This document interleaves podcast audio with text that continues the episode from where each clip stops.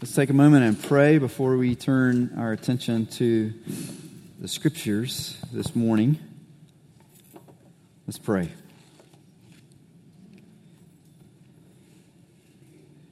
Jesus, I pray that you would be at the center of my heart this morning.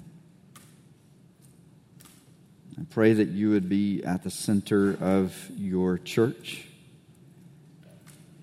the center of the heart of every person who is here this morning who has faith and trust in you and who has made that known openly and become part of your body. And I pray that you would be at the center of the hearts of people who have not yet come to faith, who have not yet expressed openly their trust in you. I pray that you would become the center of more and more hearts and lives until the great day that every knee will bow and every tongue confess that you are the Lord of all. Would you do this work through your scriptures this morning? We pray. Amen. Jesus said, uh, something about what's possible and what's impossible.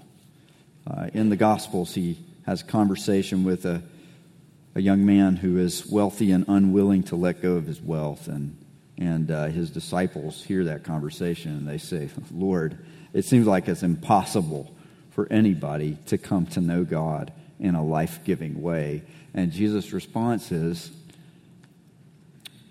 humanly speaking, yes, that's impossible.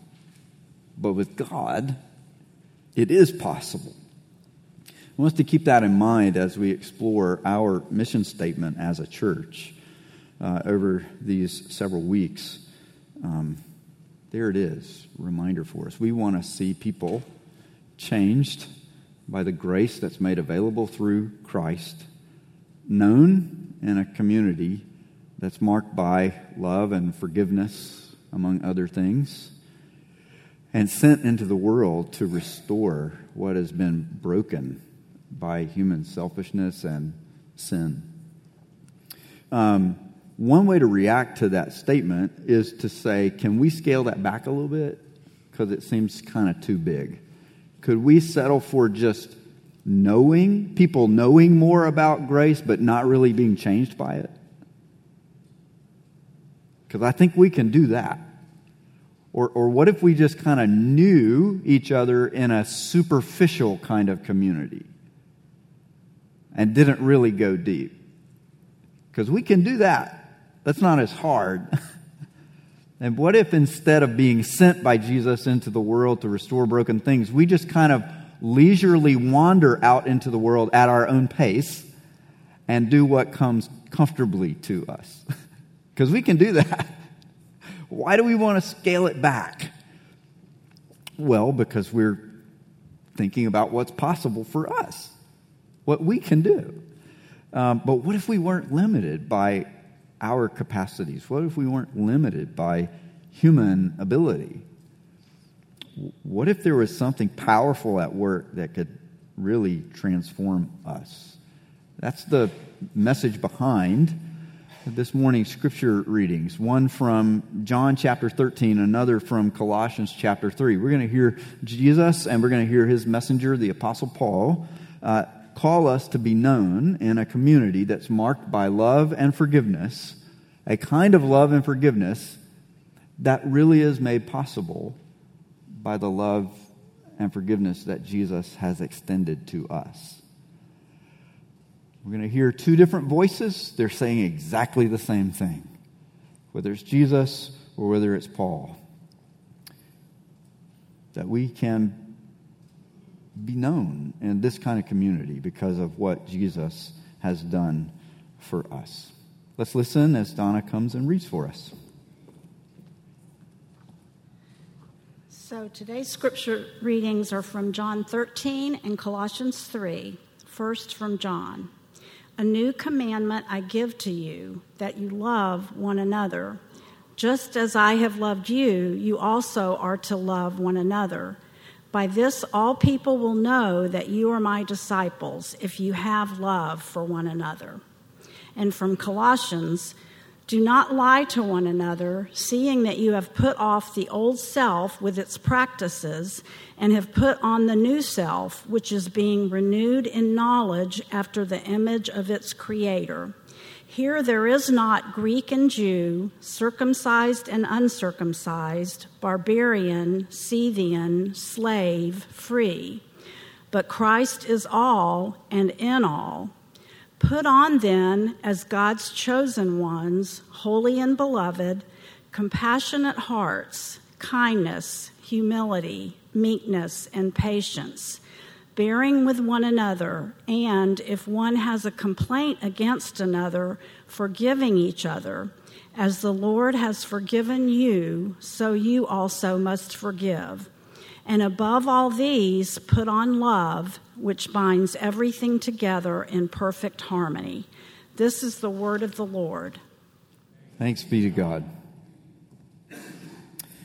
So, a little bit of um, history this morning, athletic history. Uh, world record in the high jump.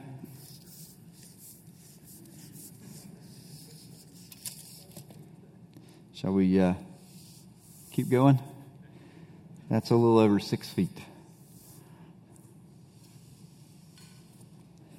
The world record in the high jump is um, eight feet and one quarter inch. A human being jumping over that with no springs in his shoes, a, a Cuban man named uh, Javier Sotomayor. Um, 1993 set the world record in the high jump. It looks like an impossibly high standard. I mean, you could ask me to jump over that all you want. I it won't happen. Like you could command me to do it. You could tell me I never get to wear a bow tie again if I don't.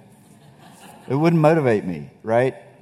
You could tell me this, the Cardinals will win the, same, the, the World Series every year from now until eternity. If you'll just jump over, it wouldn't help. The standard is high, impossibly high. That's where we'll start this morning by thinking about what we're called to do in the scripture text that we've heard from this morning. Um, it sounds like an impossibly high standard, doesn't it? John 13, 34, a new commandment. I give you a new commandment love one another just as I have loved you, Jesus says. And just in case we weren't clear, he repeats it. Just as I have loved you, you also are to love one another. Um, and then in Colossians 3, we get this description not of a new commandment, but now it's new clothing. You know, put off the old clothing and put on the new clothing. Put off this old self, the ESV translates it as. The word is, is the old human, the old person, the old way of being human, the old humanity. Put on a new way of being human, a new kind of humanity. Um, and. Uh, we're told what that involves. It involves forgiving one another as the Lord has forgiven you. And then, in case we missed it, it's repeated. So you also must forgive. Well, okay, both Jesus and Paul, same message, expressing it in the same way. Do this Here's the standard. Remember to do it according to that standard. And the standard is love one another as Jesus loved us. Forgive one another as Jesus forgave us. Live in a community that is marked by love and forgiveness. And it's uh, willing to pay the cost of forgiveness and reconciliation, costly love. And the standard is the costly love of Jesus, the costly forgiveness that he has extended to us. Perfect love, perfect forgiveness. Yeah, it sounds like you're asking me to clear eight feet. It's, impossibly high just when I think about what we're asked to do. Let's now think about who is asked to do it. People who are so broken that it seems impossible for us to start loving each other in this way. It seems impossible for us to forgive one another and live in this kind of relationship and community.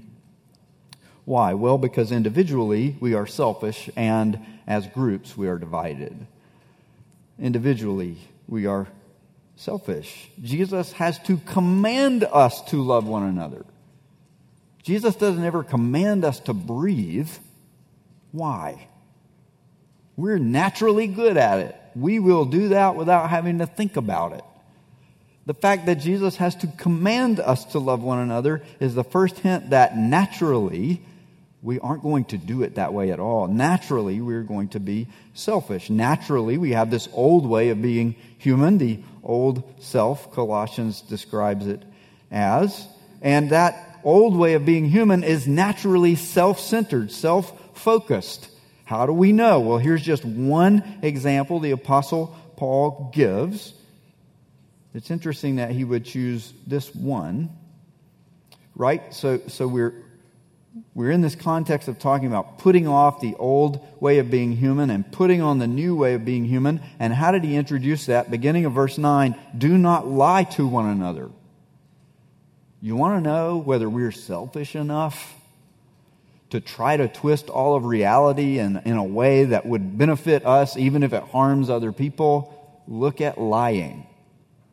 Look at the way we distort the truth so that we come out ahead without worrying how other people get impacted by it. Whether that's on a small scale or a large scale. Naturally, we are prone to lying. Naturally, we are prone to the kind of selfishness that would make us twist truth about reality so that we come out ahead, even if it hurts other people, even if it results in injustice or harm to another. And to make things worse, this is just one of many practices that we engage in because of this kind of selfish way of being human. Right, uh, verse 9 Do not lie to one another, seeing that you have put off the old self with its practices. We could keep going. Lying is just one example of this kind of selfishness of the old humanity, the, the old way of being human that has been practiced by everyone since Adam and Eve until the new way of being human came through Jesus. Okay, that's us kind of individually selfish. Now let's look at us as groups, divided. It's going to be hard for us to love one another and to forgive one another because we are impossibly divided.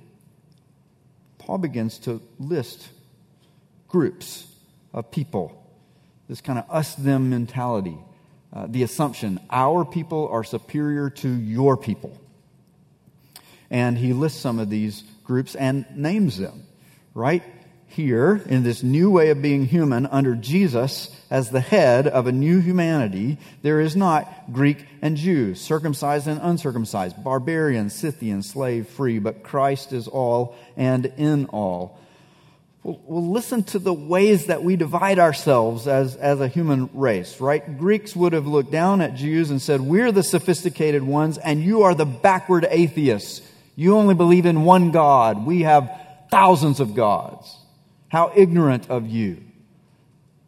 Look at our sophisticated way of life um, circumcised and uncircumcised. Jewish people would have been, uh, you know, tempted to say, We are the faithful remnant, the circumcised ones. And the fact that you're uncircumcised proves that you are godless idolaters. We are superior to you. We're smaller than you. Uh, you know, we don't have as much political power, but we are better than you because you are the pagans. And then Paul starts to talk about the ways that, that um, culture divides people when he uses this language of barbarian. Well, barbarian was a Greek, uh, a, a way that Greek speaking people described other people who didn't speak Greek. Your language sounds like blah, blah, blah, blah, blah, blah, blah, blah. You're the blah, blah, blah people, the barbarians. You don't share our language, you don't share our culture, therefore we are superior to you. And then when Paul mentions Scythians, well, they were proverbial for being not even human in the ancient world. These are people who lived outside the Roman Empire, kind of think um, Iran, uh, Ukraine, southwestern Russia, um, Kazakhstan, this kind of area. And, and one historian from the time of the Bible said, you know, th- these people are little better than wild beasts. They don't even share our humanity. Some people don't share our culture, our language, so we're superior to them. Some people, they're so backward that we're not even sure that they're human. And then Paul continues it by contrasting slave and free. In the ancient world, and in many centuries since, people have been tempted to divide the world into those who are real citizens, whose lives really matter, and those who are only living tools. That is the human race. Um, about 30 years ago, I started reading about a phenomenon that I had never had a chance to see an example of in person, but this summer, um, during our time in the UK, I spent some time in a museum in Oxford and saw a tombstone. Um, it's about this tall, and it's from just a couple of decades after the writing of Colossians. And it's, it's a tombstone for a young man who has died. He is um, sitting down and being sent on his journey to the afterworld by a friend who is standing and speaking with him. You see that kind of handshake of friendship or a, a bond that can't be broken even by death. And then what you notice at the bottom, and this is what I've been reading about for 30 years and never saw it until I came across this are these two very small children. Or maybe they're little angels, or maybe they're. No. What they actually are, and this is a common pattern in Greek art, those are slaves. We're the free citizens. We matter, so our pictures are big. And we matter so much that we have other living tools around us who aren't even really human, and they don't matter, so their pictures are really small. That's just one example of what human beings are naturally like. We naturally do things like lying, twisting the truth so that we come out ahead, and we naturally tend to want to divide the world into people who are superior and those who are inferior. Um, those are the kind of people the kind of people who produce this sort of art, right? People like you and me. It would be easy for us to sit here and say, well, I would never think like that. Oh, well, yes, you would. You just have a different way of dividing the world up. You may not do it by slave and free or Scythian and barbarian, but, but we all have this tendency, this old humanity way of viewing the world and it's people like you and me who are asked to love one another and to forgive one another at this level that just seems, Jesus, you can't ask people like me to love others. You can't ask me to forgive people like them. There is good news. There's always good news from Jesus. But none of this is impossible because there's an impossibly great power at work. We are asked to do something that seems impossible. And the people asked to do it makes it seem like there's no way. But the one who is asking us isn't just telling us we have to do this. Right? You don't just tell someone they got to go jump eight feet.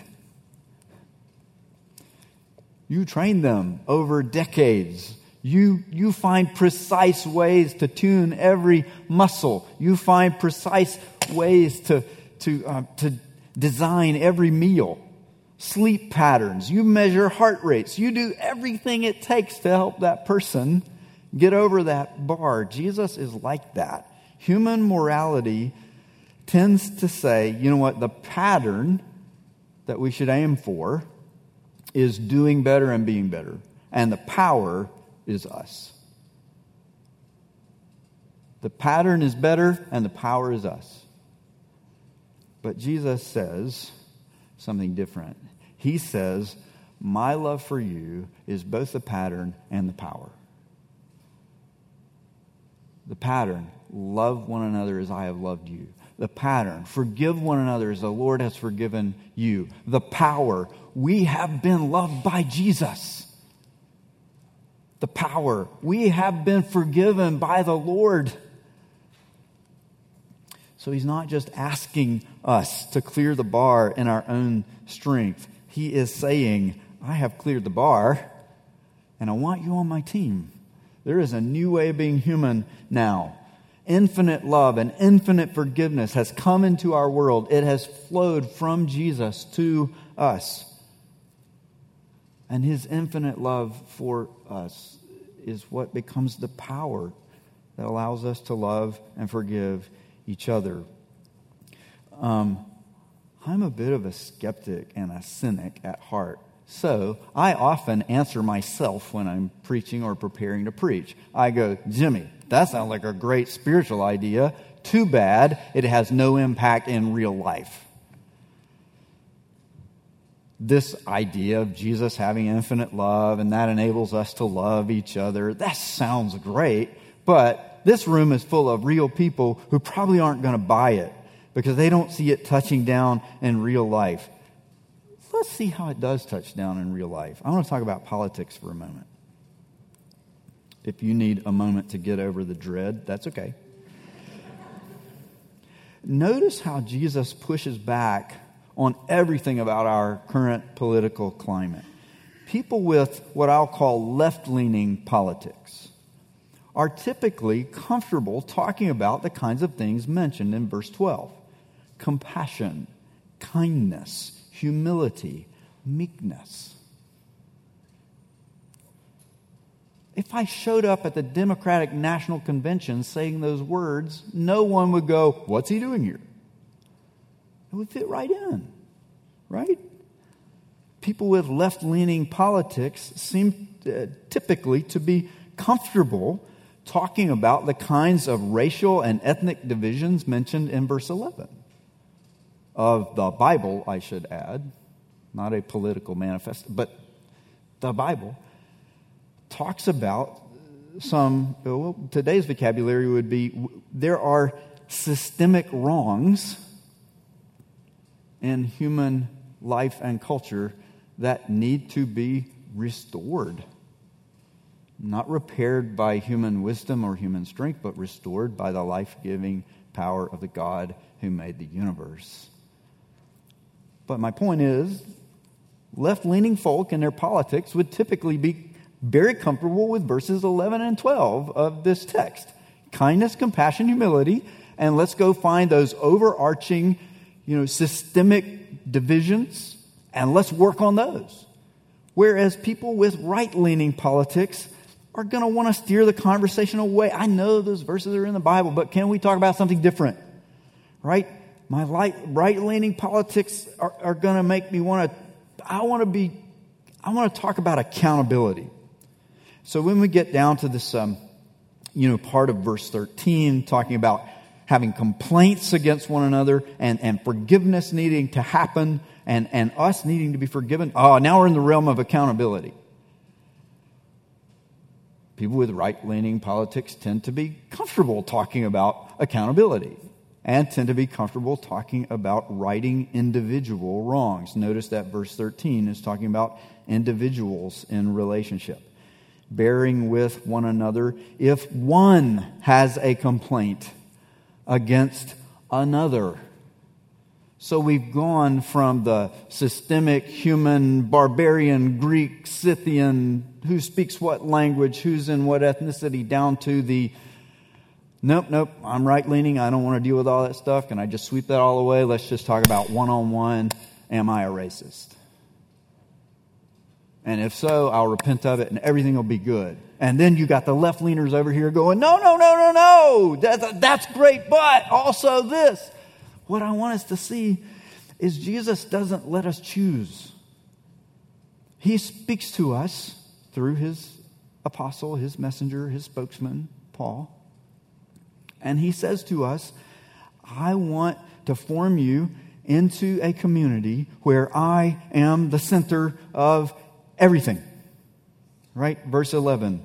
In this new humanity, Christ is all. And when Christ is all in the middle of this new community of people devoted to Him, then we will be enthusiastic and passionate about all of these things.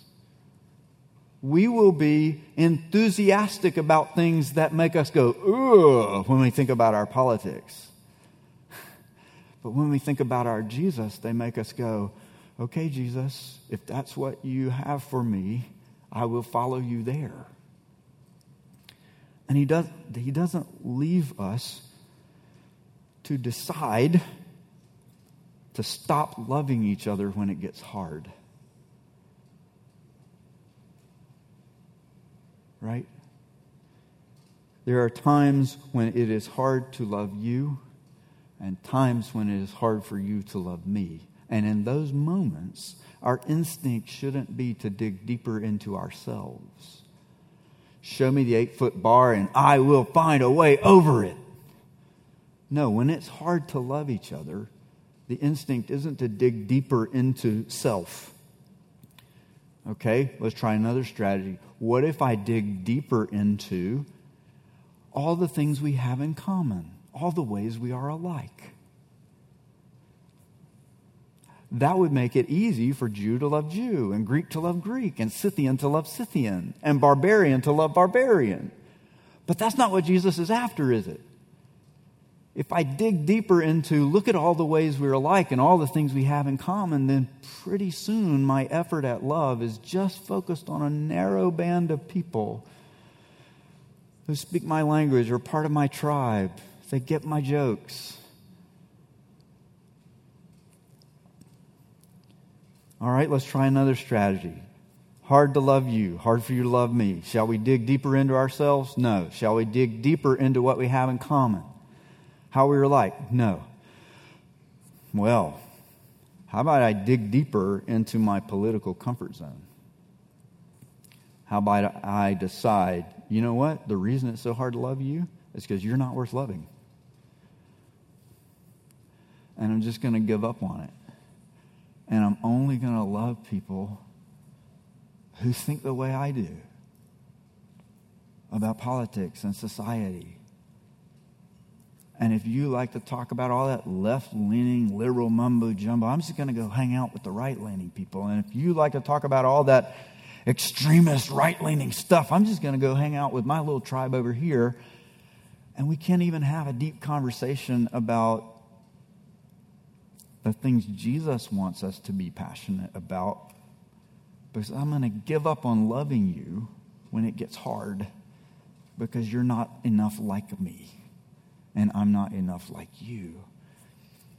How glorious that Jesus says those are easy ways out. I offer you something better. Don't dig deeper into self you will run out of resources in a hurry. Don't dig deeper into common ground. You will draw the, the circle of love too narrowly. Don't dig deeper into division. that won't produce love at all. Dig deeper into the love that Jesus has shown for us dig deeper into the forgiveness that Jesus has extended to us. It's impossible to love each other and truly forgive each other if we try any of these other approaches. But we hear Jesus inviting us and promising that he will be the power we need along the way. His new commandment Love each other as I have loved you. Forgive each other as I have forgiven you. When Tricia and I were on sabbatical this summer, we walked through some incredibly beautiful places. Sometimes we walk through forests and fields full of bluebells like this. One of God's kind gifts to us, we were just there at the perfect time of year when everything was blooming. Sometimes we walk through uh, fields of canola. Uh, if you cook with canola oil, this is what it looks like when it's in bloom. Um, that's Tricia up, up, to her eyeballs and one of her favorite flowers. Um, and sometimes we were walking through forests like this, uh, lined with just carpet of wild garlic.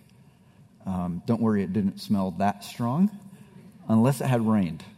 And, and the rain kind of spread. Yeah, it did smell kind of strong then. Uh, one of the one day when we were walking through a forest like this one, um, Tricia said, time for the soundtrack. Like occasionally we'd come around a bend or, or over a hill and be like, oh, we got to play the Lord of the Rings uh, soundtrack. You know, it's like, it's like go over the fence and hear the trumpets playing on the iPhone, you know, and, uh, or, well, this was one of those moments. Trisha was like, soundtrack moment, we got to play a song. Got to play this song by Andrew Peterson about going down the old roads because we're, you're just going through this forest, ancient trees. You're looking at these paths that have been walked on for hundreds or in some cases over a thousand years. And you're like, let's, let's follow the old roads. And um, something interesting happened as we were doing this. Oftentimes, Tricia will tell you, I like people ask me what was great about sabbatical. I'm like, man, so much time together with Tricia. And, and she'll go, yeah, all that time walking together. Jimmy was about 10 yards ahead of me the whole time. Um, well, if we want to listen to the same song on this little cheesy phone speaker, we got to walk side by side. And, and suddenly we start walking in perfect rhythm. We didn't even try to. We weren't thinking about it. Normally we didn't do this, but, but for this moment, we were walking step for step, listening to the beat of the song. And we had been walking for several miles, and we noticed we started walking faster. Like normally, the further you get into the day of walking, the slower you go. Weird things are happening as this song is playing. We're walking together, we're in perfect sync with each other, and we find ourselves having more energy to walk faster. What's going on? Our walking was being shaped by the same song. Jesus is saying to us today that he will sing a song over us. He doesn't just tell us to do the impossible, he sings a song of his infinite love over us. If you ask this group of people to love one another and don't play any song, we will not walk together. We will not walk in harmony or rhythm. But if you ask this group of people to hear the song of Jesus being sung over us every day, week in, week out, every moment, in promises of forgiveness, in sacraments about his sacrifice and love for us, in prayer, in scripture, in all the things that we do together in life. If we keep hearing the song of Jesus, then incredible and powerful things begin to happen. And people who don't normally walk with that much energy find ourselves walking with more strength. Why? Because Jesus is singing over us a song of his perfect love, a song about his infinite forgiveness.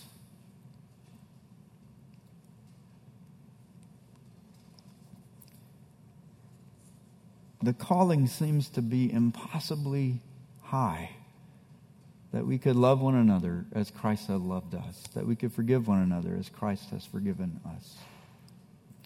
But the one who calls us is singing over us continually about his great love for us, about his perfect forgiveness. This is our hope. This is our strength. This is his song. Let's pray together. Lord Jesus, sing your song. Give us ears to hear it. It's not a song about pretend things or legends or myths that never touch down in reality. It is a song about real people fractured by real lies and real selfishness, real division and real senses of superiority over those who are inferior. People like that being transformed and becoming a new humanity because of your great love. That's the song we want to listen to, not the religious sentiment that's good to talk about for an hour a week and then evaporates. Give us ears to hear this new song in ways that change our lives. If we've never been loved that way by you, if we've never been forgiven that way by you, would you change our hearts so that we want to give our whole selves to you now and forever? If we have heard that song once, but we have forgotten its meaning, wake us up today, Lord Jesus, and help us to hear you again singing. And may your song be louder in our ears than any other. And for those of us who are scared at what love looks like in the week ahead, who know that we have to go to someone now and ask for forgiveness, or that we have to go to someone and, and extend forgiveness, and we think it's going to be too hard, sing your song over us so that we can walk in step with you. Amen.